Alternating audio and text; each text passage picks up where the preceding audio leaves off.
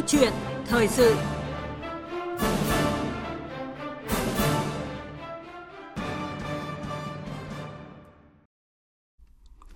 Thưa bà con và các bạn, 7 tháng qua của năm 2020, xuất khẩu nông lâm thủy sản đạt 22 tỷ 300 triệu đô la Mỹ, giảm 2,8% so với cùng kỳ năm ngoái. Nhưng ngành nông nghiệp vẫn đặt ra mục tiêu dự kiến tăng trưởng toàn ngành, phấn đấu đạt từ 2,6 đến 3%. Tổng kim ngạch xuất khẩu nông lâm thủy sản năm 2020 đạt khoảng 41 tỷ đô la Mỹ nông nghiệp luôn được coi là trụ đỡ của nền kinh tế. Nếu trụ đỡ này phát triển ổn định, đạt mục tiêu tăng trưởng như đề ra thì góp phần rất lớn vào sự ổn định của nền kinh tế và an sinh xã hội.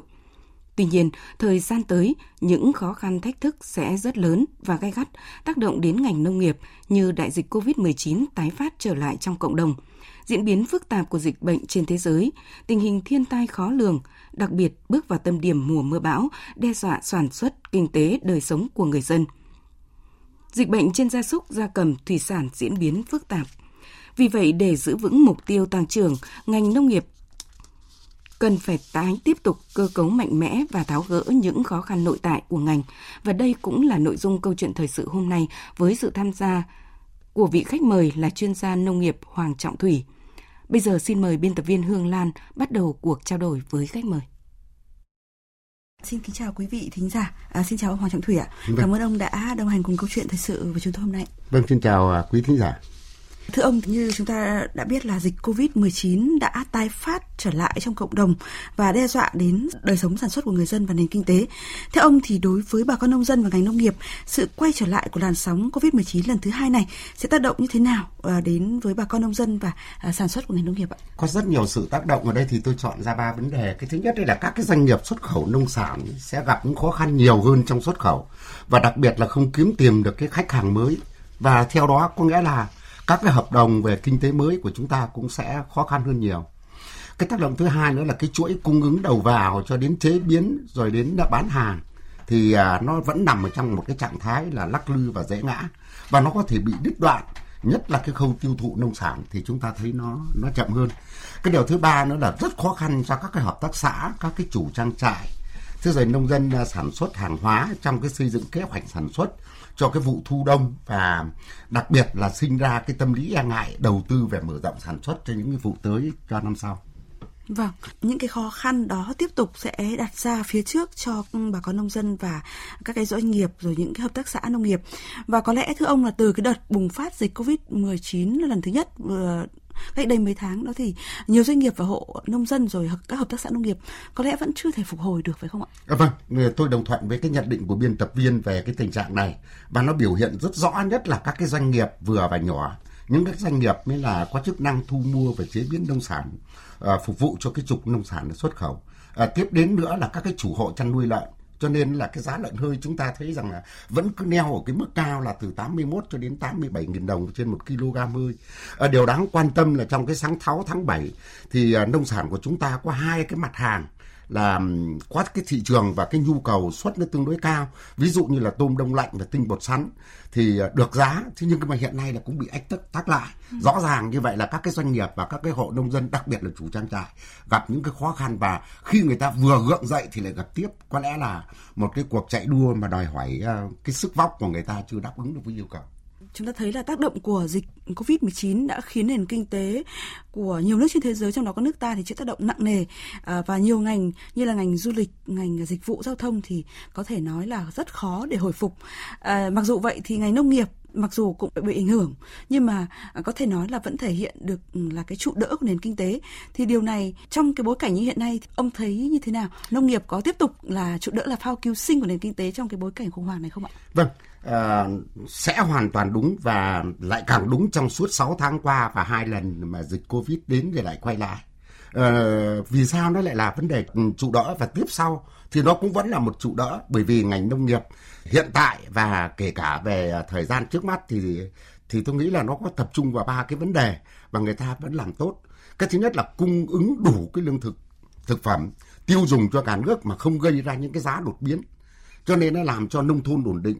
Cái khu vực như vậy là ngoài nông thôn và phi nông nghiệp cũng ổn định cái yếu tố thứ hai nữa là các cái vùng sản xuất và các cái mặt hàng sản xuất vẫn như vậy là khá ổn định. Mà lợi thế thì chúng ta thấy là về lúa gạo xuất khẩu, thế rồi gỗ, các cái sản phẩm theo gỗ, tinh bột sắn, tôm đông lạnh, hoa quả vẫn đều và vừa giữ được giá, vừa giữ được thị trường và vừa thu được những cái ngoại tệ cho đất nước và tiêu thụ nông sản cho nông dân. Chính vì những cái yếu tố này đã góp phần rất lớn về cái ổn định về chính trị và về mặt xã hội. Ở đây thì chúng ta cũng nghĩ rằng là nếu cái chuỗi chúng ta kiểm lại trong hai cái đợt vừa rồi, mà nếu như là cái chuỗi cung ứng về lương thực thực phẩm ở trong nước mà đứt gãy thì hơn 40 triệu người ở khu đô thị, các khu công nghiệp hoặc là phi nông nghiệp mà thiếu đói thì tình trạng nó nó thế nào? Tôi nghĩ rằng là cả xã hội đã nhận ra nông nghiệp là trụ đỡ và họ đều khẳng định đó là vai trò trụ đỡ của nông nghiệp, nông dân và nông thôn. Và nó sẽ trở nên chắc chắn ờ, chúng ta từ nay cho đến ờ, đến cuối năm. Vâng, và tôi thấy là ngay cả những lao động ở khu công nghiệp, những lao động ở những doanh nghiệp mà khi mà à, gặp phải dịch Covid-19 đã phải cũng phải quay trở lại về với nông thôn. Đấy coi như là một cái điểm tựa an toàn nhất và vững chắc nhất để họ có thể những à, mưu sinh để sống được à, có cái thu nhập gọi là tạm ổn phải không ạ? Vâng, khi mà nông thôn và nông nghiệp của chúng ta càng ổn định đến khi mà gặp biến động lớn thì nó vẫn là cái hầm trú ẩn và những nơi an toàn cho những người lao động phi nông nghiệp trở về. Có lẽ là chúng ta phải vui về cái điều này bởi vì một nền kinh tế cộng sinh của chúng ta, đặc biệt là nông nghiệp có điều gì đó còn khó khăn nhưng rõ ràng nó đã trở thành một cái nền tảng và đỡ cho cả cái xã hội của chúng ta đứng vững ở trong thời gian vừa rồi. Vâng. À, và sau những cái tác động không nhỏ của dịch Covid-19 nhưng mà đến nay thì lãnh đạo Bộ Nông nghiệp và Phát triển nông thôn vẫn khẳng định là ngành nông nghiệp giữ vững mục tiêu tăng trưởng đó là gần 3% à, và đạt kim ngạch xuất khẩu nông lâm thủy sản trong năm 2020 sẽ vẫn đạt là 41 tỷ đô la Mỹ như là mục tiêu đề ra từ đầu năm đến giờ. À, theo ông liệu mục tiêu này có quá sức với ngành nông nghiệp hay không khi mà dịch bệnh thì đang tái phát trở lại trong cộng đồng và thiên tai dịch bệnh trên gia súc gia cầm cũng còn đe dọa thường trực tới sản xuất của nông nghiệp trong trong những cái tháng tới ấy. Nếu xét về như vậy là tiềm lực và cái sức mạnh nội sinh của nông nghiệp thì tôi cho là nó không quá sức. Nhưng nếu như là so với lại cái thị trường thì rõ ràng cái là quá sức. Bởi vì cái thị trường hiện nay là nó có hai mặt. Thứ nhất là thị trường hiện nay đang bị thu hẹp lại. Cái điều thứ hai nữa là thời gian và chi phí cho kiểm dịch tăng lên, chi phí cho kiểm kiểm uh, uh, tồn kho nó tăng lên. Và quá trình bảo quản lưu giữ đó thì cái phẩm cấp của nó thế nào nó cũng sẽ bị tụt xuống. Ừ. đó chính là hai yếu tố mà làm cho cái thị trường của chúng ta nó khó khăn thêm. Và đặc biệt là đối với lại các cái nông sản thực phẩm tươi sống thì không cho phép kéo dài.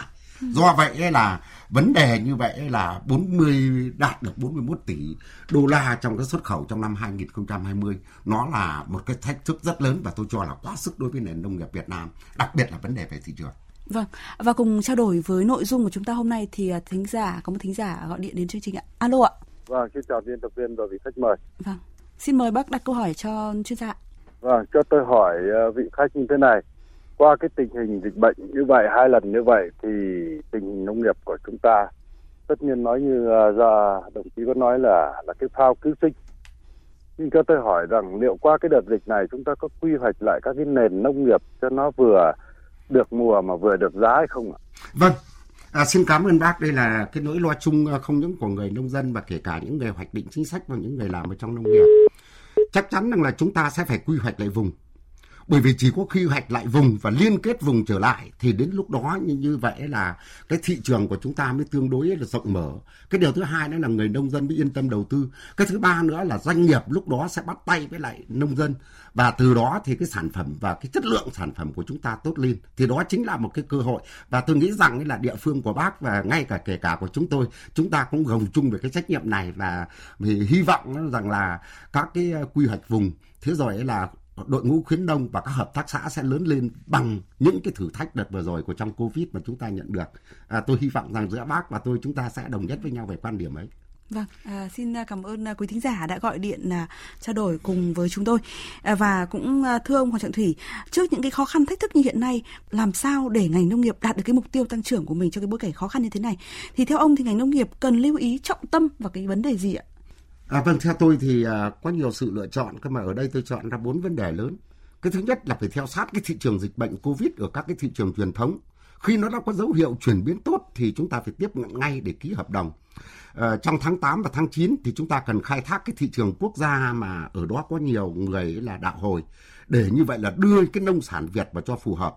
Thị trường này rất lớn nhưng ở Việt Nam của chúng ta thì à, tôi thấy là chưa chuẩn bị tốt trong nhiều năm qua thì trong cái thị trường mà có nhiều người mà theo đạo hồi thì ờ, chúng ta thấy là ma ừ, cái, cái quốc gia Malaysia gần chúng ta nó là đòn bẩy cho nên là chúng ta cần phải tập trung vào cái hướng này.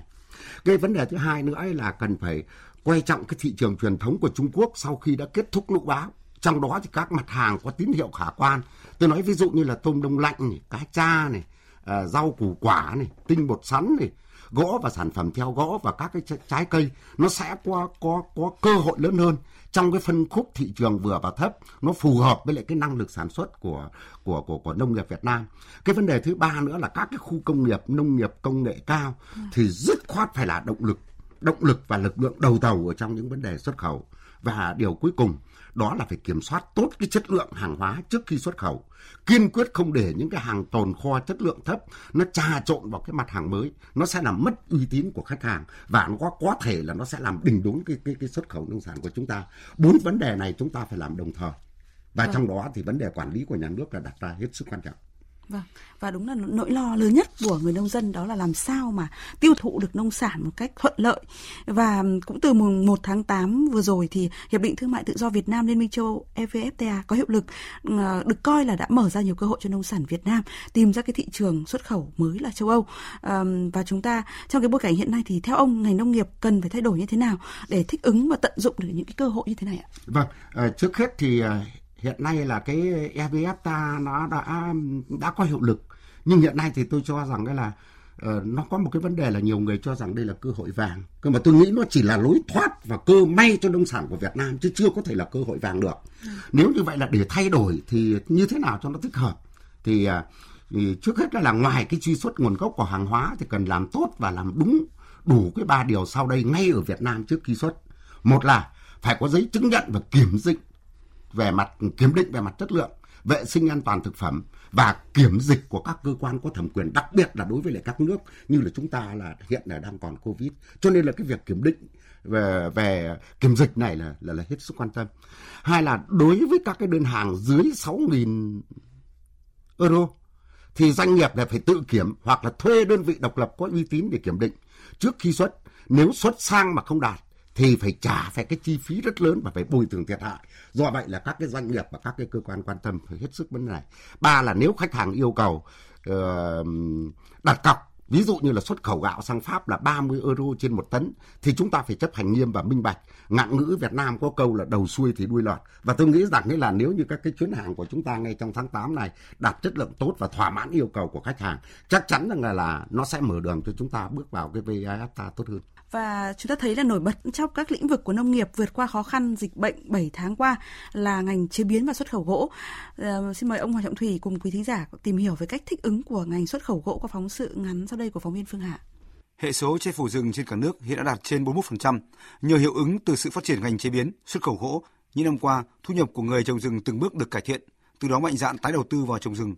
Ông Vũ Tiến Giang, trạm kiểm lâm Cúc Đường thuộc Chi cục Kiểm lâm tỉnh Thái Nguyên nhận xét tự chủ động là thấy cái hiệu quả của công tác phát triển rừng thì là bà con đã chăm chú và đến khi trồng rừng là bà con cũng đã thực hiện những cái biện pháp trồng cách các cái diện tích 2 3 hecta một ra giữa chủ nọ với chủ kia.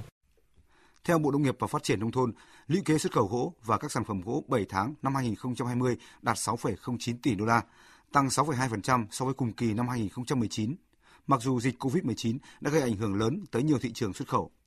Hiệp định Thương mại Tự do Việt Nam Liên minh châu Âu EVFTA đi vào thực thi sẽ giúp có thêm 17% tổng giá trị xuất khẩu gỗ và sản phẩm gỗ sang EU hưởng thuế 0%. Ông Phạm Văn Điển, Phó Tổng cục trưởng Tổng cục Lâm nghiệp, Bộ Nông nghiệp và Phát triển nông thôn nhận xét ngành gỗ và lâm sản Việt chúng ta đang đi đúng hướng và phù hợp với xu thế của thị trường thế giới. Tôi xin nhấn mạnh là công lao của các doanh nghiệp chế biến và xuất khẩu lâm sản là rất lớn, tạo nên tăng trưởng. Ờ, người dân trồng rừng thì nhận được cả cái lực hút và lực đẩy lớn của một ngành kinh tế kỹ thuật phát triển theo cái chuỗi giá trị lâm sản toàn cầu. Vâng, à, như vậy là ngành lâm nghiệp nói riêng và nông nghiệp nói chung cần phải thay đổi rất nhiều không thể tồn tại cách làm nhỏ lẻ manh mún như trước đây mà vấn đề là sản xuất hàng hóa chất lượng cao rồi liên kết hợp tác thích ứng với à, đòi hỏi của thị trường phải chăng đã rất cần phải thực hiện mạnh mẽ và quyết liệt hơn nữa phải không thưa ông Hoàng Trần Thị ạ? À vâng, thật là thú vị khi chúng ta tìm ra được cái từ khóa trong nông nghiệp đó là liên kết. À. Bởi vì bất cứ một cái thị trường nào ở trong nước và kể cả các cái thị trường ở nước ngoài dù là Covid hay là chưa mắc thì người ta đều đã điều chỉnh lại tiêu dùng. Đó là hướng vào sức khỏe và đảm bảo cho cái nội sinh của cái quốc gia đó ổn định. Cho nên đó là vấn đề điều chỉnh về chất lượng của nông sản, đảm bảo sức khỏe cho con người. Do vậy nông sản sạch, nông sản an toàn, nó là một cái điều bắt buộc trong sản xuất và tiêu dùng. Nếu mà ta sản xuất theo nhóm hộ và thì không đủ sức đi theo cái chuỗi giá trị sắp kín mà nó cần phải có liên kết bốn nhà. Và vừa rồi chúng ta đã nghe một uh, vị ở ngành gỗ nói là liên kết theo chuỗi từ đầu vào sản xuất cho đến bán ra cho đến bán hàng. Do vậy sản phẩm phải có mã vùng phải có như vậy là từ 6 hecta trở lên một loại cây theo một quy trình tiêu chuẩn. Thế rồi là phải có mã số, thành phẩm khi đóng gói của chúng ta là phải đảm bảo được đúng với chất lượng là của khách hàng. Cho nên là chỉ cần hai điều kiện đó thôi, nếu không liên kết thì không thành công. Cho nên đó là liên kết hợp tác xã ở trong lúc này, liên kết giữa hợp tác xã những nông dân sản xuất kinh doanh giỏi với lại doanh nghiệp là một hướng đi bắt buộc buộc cho chúng ta phải phải thực hiện và nếu xa rời quá thì chúng ta không thành công. Vâng, như vậy là bà con nông dân và ngành nông nghiệp phải liên kết và sản xuất chuyên nghiệp hơn nữa trong bối cảnh mới hiện nay. Xin cảm ơn ông Hoàng Trọng Thủy ạ. Vâng thưa quý vị và các bạn, những tháng cuối năm tình hình thế giới và khu vực sẽ tiếp tục diễn biến phức tạp, khó lường, nhất là do ảnh hưởng của dịch COVID-19. Nông nghiệp là một trong những ngành vẫn giữ mục tiêu tăng trưởng, góp phần ổn định nền kinh tế đất nước và an sinh xã hội trong bối cảnh khủng hoảng hiện nay. Như ông Hoàng Trọng Thủy vừa phân tích, ngành nông nghiệp cần biến nguy thành cơ, tận dụng mọi cơ hội và khai thác tiềm năng thế mạnh của mình để tăng trưởng, nâng cao giá trị nông sản và vươn xa tới các thị trường khó tính. Bản thân nội tại của ngành cũng cần tháo gỡ ngay những rào cản trong tư duy, phương thức sản xuất. Một lần nữa xin được cảm ơn biên tập viên Hương Lan và chuyên gia nông nghiệp Hoàng Trọng Thủy với câu chuyện thời sự, kịch bản tăng trưởng ngành nông nghiệp trong đại dịch.